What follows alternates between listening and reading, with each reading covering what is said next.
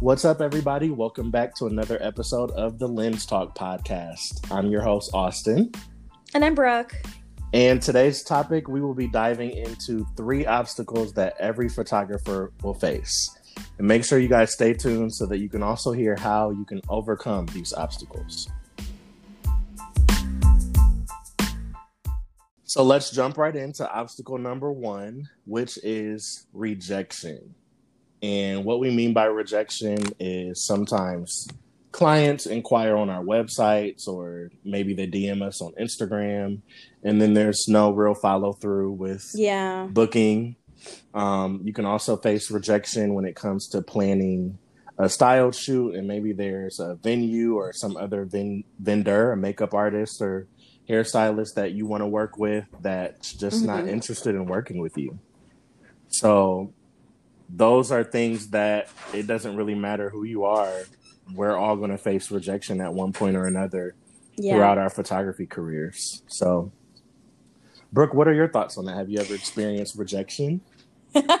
yes. Um, so let's see here. I think the biggest area of rejection that I've experienced um, is when it comes to working with local vendors that I wanted to collaborate with on a styled shoot that I wanted to put together um, to either, you know, just build my portfolio or even just to like have a fun shoot. Um, I remember probably emailing about four or five different like local bridal shops when I was trying to put together a bridal styled shoot and none of them even responded back to me and these are um, companies that are you know s- small businesses here that i have seen work with a ton of other photographers all here in the columbus area.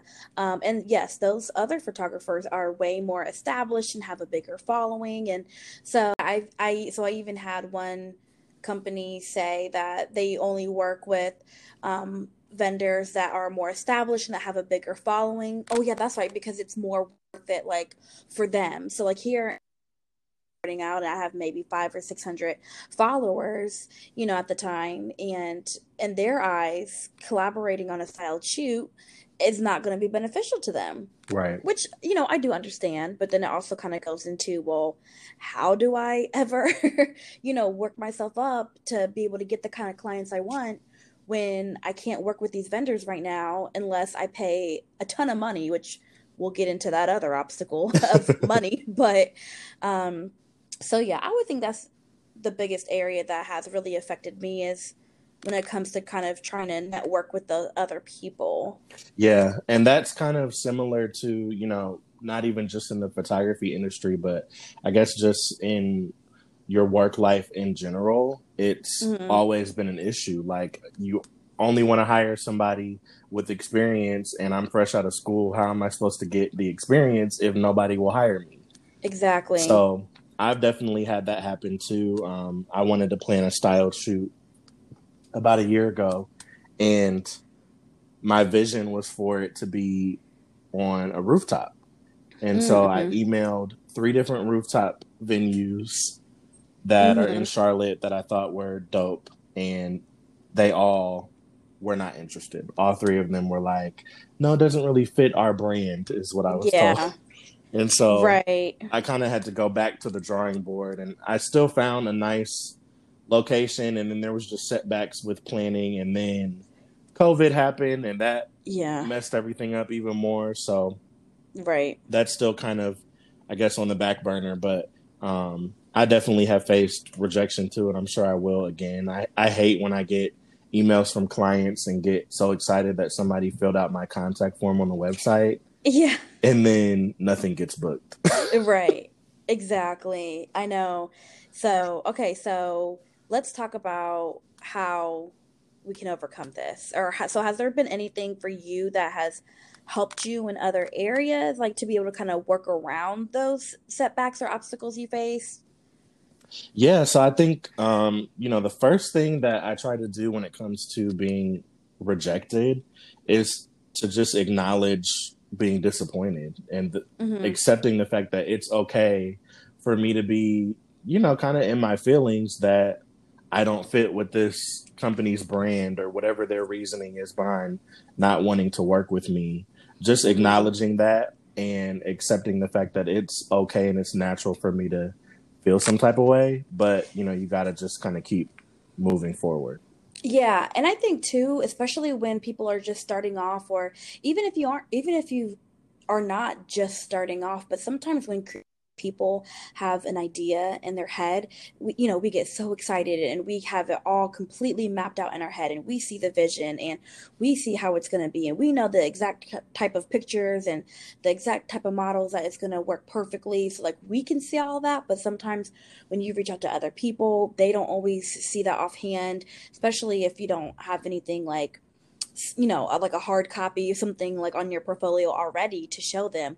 You know they're just they're just not going to get it. But you know, um, doesn't mean that we can't just keep trying and just eventually, you know, maybe in another six months after you have um, built up your portfolio in other areas, they can maybe see a little bit more of your personality style and will want to work out or will want to work with you. And that's for vendors and even other clients too. I mean, I know there's personally like just people that I know that you know a, a few years ago um you know, would always like say things, oh yeah, it looks like your photography is getting better, or oh yeah, it looks like it, you know, you're really, you know, stepping it up. And yeah. you know, so it's like they would say little comments like, okay, so that means at one point you thought I sucked. right. But um, you know, and now those people are reaching out to me and are so, you know, sometimes it just takes people a little longer to to get onto your your uh, level of understanding for how good you know you can be. Yeah, and one one saying that comes to mind is when one door closes, another one opens, mm-hmm. and that's something that I've thought about. And like going back to the style shoot that I was trying to place, and so I went to research other venues, and I ended up finding a brewery in Charlotte.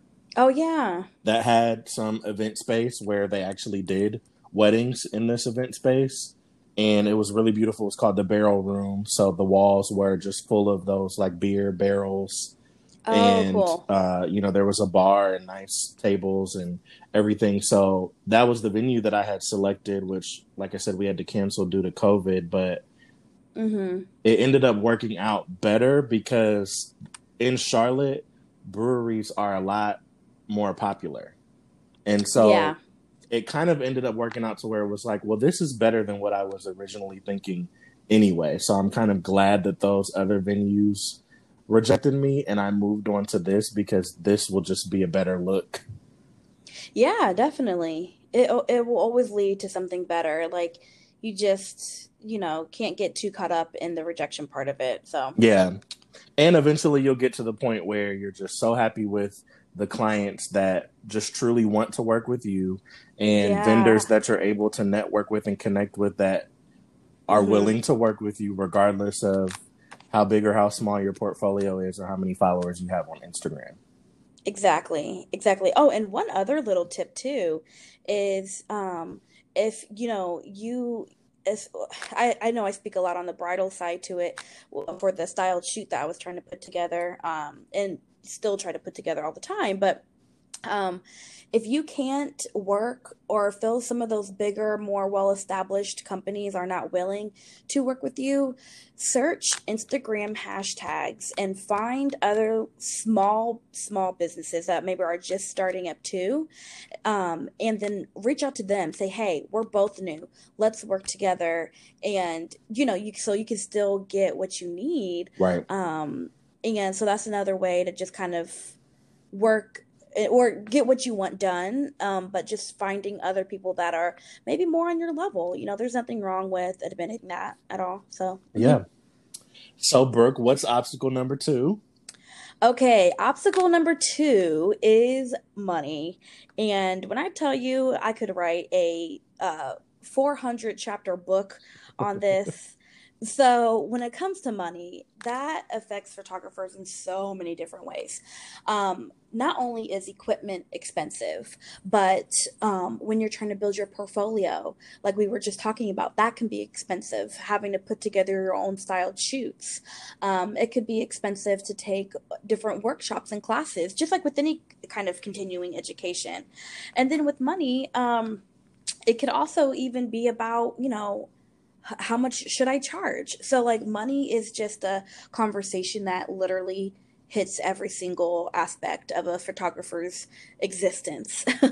um, I think one of my biggest things is um, owning, not owning, but well, yeah, owning my pricing. That's probably one of my biggest things. Um, I have had people to my face tell me that I'm charging too much, or they even just said, um, you know, quite frankly, this is just out of our budget. And I was thinking, like, okay, uh, well, sir, I don't think you quite understand how much goes into this. Right. Um, but what are some of the obstacles you face with money? So definitely owning my pricing has been a big one for me. I feel like I revisit my pricing all the time. Yeah. And I struggle a lot with just being confident in what I charge and charging what I'm worth. Mm-hmm. Um, it's hard to to raise your prices. Mm-hmm. When you first start out, you feel like, well, I can't charge that much because I'm just starting out. Yeah. And then once you get to a certain point, it's kind of difficult when people are aware of what your prices are and then you raise them and they're like, "What? I don't remember it costing that much or I thought you did mm-hmm. you know, you did it for this person for this much money or whatever." Yeah. So that's been a, a challenge for me and then also like um kind of in line with that just like you were saying with the cost of our equipment, there's mm-hmm. also just like monthly overhead. My yeah. website, it, having a website is extremely important to me. And marketing is not usually mm-hmm. free. I mean, there is types of free marketing that we'll discuss, but if you ever want to do promotions on Instagram or Facebook, there's costs associated with that. And, you know, it all goes back to your pricing because you want to make sure that you're getting a return on your investment. Yeah. No, definitely. Um, I think another thing with pricing or with money is, um, you know, I just recently put together. I I like was seeing all these images on on um, Pinterest of a type of shoot that I really wanted to replicate. I really wanted to do something very similar, and I was like, you know what? I'm just if I want to do this, I'm just gonna have to bite the cost on this one. But hopefully, you know, um, it will bring in other business because people will see what I can do and will then book me for that. Um, so you know, one of the solutions with the money is just, you know, when you do book something or it might take you a little longer to save up in order to make that stuff happen but the shoot i did just a couple weeks ago cost me a few hundred dollars and I just had to like put the I just had to put it together basically like yeah. uh, I had to rent the dress and I had to rent the venue and I bought the bouquet and the bouquet the flowers are still sitting on my desk because trust and believe I took those home afterwards. And so it's one of those things where yeah you are going to have to invest your own money and if you say oh well I don't have any. Believe me we are all in a situation where we have a ton of bills and not the most uh, you know amount of money coming in but you can still make it work. I mean I even went on um, Facebook to try to find um, someone to do the bouquet at first. And in Facebook Marketplace, someone was giving away all of her um, bridal bouquets from the past weekend. It was free, just come pick it up, like porch pickup. Um, and she said, like, if this post is still active, it's still up. So I drove over there. Now they were gone by the time I got there. But that, you know, just try avenues like that where you might be, someone could be throwing away flowers flowers or just you know use those for the bouquet you know or um you know it could be something where maybe you buy a dress that you really want on your credit card and then return it. Is that bad to say? I mean i don't know. There's ways around it though. Like you can make it you can make it work yeah i'm definitely one for being frugal i watch a ton of youtube videos on like DIY stuff that you can buy from the thrift store or from mm-hmm. Dollar Tree yes. and thrifting. get some spray paint or mm-hmm. whatever to refresh it and make it look brand new or like something that you buy for several hundred dollars. Um, stalking Facebook Marketplace is definitely beneficial. That's definitely a good way to overcome that obstacle. Um, another thing that I personally have been working on, especially while I had all the free time when we were on quarantine, was just working on my client experience and mm-hmm. kind of like outlining that and getting that nailed down developing workflows, just so that I can kind of justify in my own head why I charge the amount that I do, which I'm still honestly below what like the market is in Charlotte. Yeah. That's something that you want to outline and you want to work on. If you're charging for your work, you want to make sure that you deliver quality work and it's not just the pictures, it's also just how you handle your business outside of that. Right, right. I agree. And those things all um, cost money, but will make everything better in the end. We'll get our our, our investment, you know, our return on investment will be there, and the client will appreciate spending money with us because they feel like they're getting their money's worth too. Right. Okay, so for our final um, obstacle that we wanted to talk about, it is competition. Um, competition between photographers sometimes the market can seem extremely saturated. You go on Instagram or you do a quick Google search for your area, and there are a million photographers. There really, really are. And sometimes that has definitely gotten in my head a little bit. You know, what's going to make someone pick me over the next person or how am i going to stand out um, you know being competitive with pricing being competitive with you know what you offer in your packages um, and that uh, competitive you know mindset it has led me to like doubt myself a lot too. Yeah. You know like just think like man i'm not as good as that person or you know that photographer. I'm not a good or i'm not you know traveling like how that photographer is and i'm not hosting workshops like that photographer is. So um it can be a pretty negative you know thing in the photography industry. Yeah it definitely seems oversaturated but it doesn't mean that you can't become a photographer and it doesn't mean that you can't become successful even in a mm-hmm. highly saturated market mm-hmm. um, one of the biggest yeah. ways i think to overcome that is to understand who your customers are who your mm-hmm. clientele is who is your market that you're specifically yeah. targeting and trying to reach and that kind of falls in line with finding your niche? Like, are you primarily shooting weddings? Are you doing portraits? Are you doing senior portraits? If you can mm-hmm. find something that you're really good at or that you really enjoy doing and highlight that, that mm-hmm. is a way to set yourself apart from the overly saturated market. Yeah, and that's one thing I'm starting to realize. When I was first doing photography, I was kind of excited of any gig that really came my way, whether it was, oh, can you shoot this baby shower, or um, newborn photography, or senior pictures, or you know whatever the case is. And and ideally, like long term for me, those aren't things I see myself doing long term, but you know, I would do them because A, they're offering to pay. Right. And B, it is still at the end of the day a portfolio builder.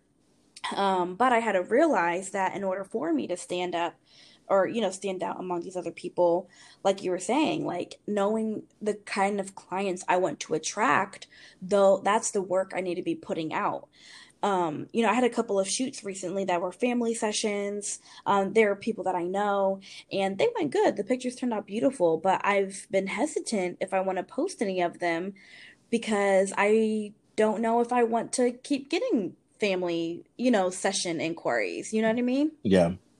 Um, so, you know, you have mentioned here like making sure your social media and branding matches your message. And so that's something i've been trying to think about lately like what is the message? What kind of clients do i want to attract? And i need to make sure i'm representing that the best way possible especially online.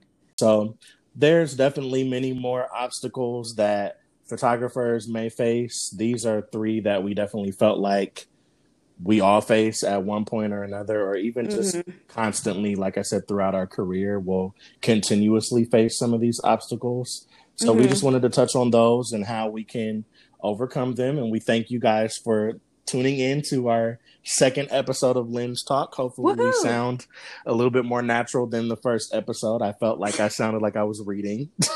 yeah, well, yeah, the first one was hilarious to get through honestly but we're having fun with this we we really like doing this so if there's anything that like you guys want us to talk about or to mention or to bring up any guests you want us to have anything just let us know um Austin, let them know where they can reach us. Yes, so you can email us at lenstalkpodcast at gmail.com. We are on Instagram at Lens Talk Podcast. You can like us on Facebook if you search for Lens Talk Podcast. So we're on all the social medias. Uh, send us messages, send us emails if you have topic ideas. You can also go to our Anchor website, which is linked in our Instagram bio, and leave us voice messages. And you may be featured on a future episode if you do that. Dun dun dun. and for our next episode, which will be released next week, um, we are going to be talking about some practical self care tips for after a long day of shooting. And we will have a special guest who is a really good friend of both me and Austin.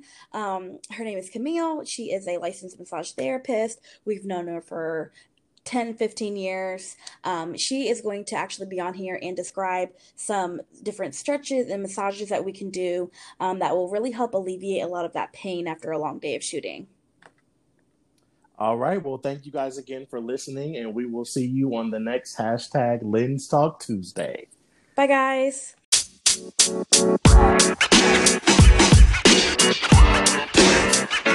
you know, man. You know, man. You know, man.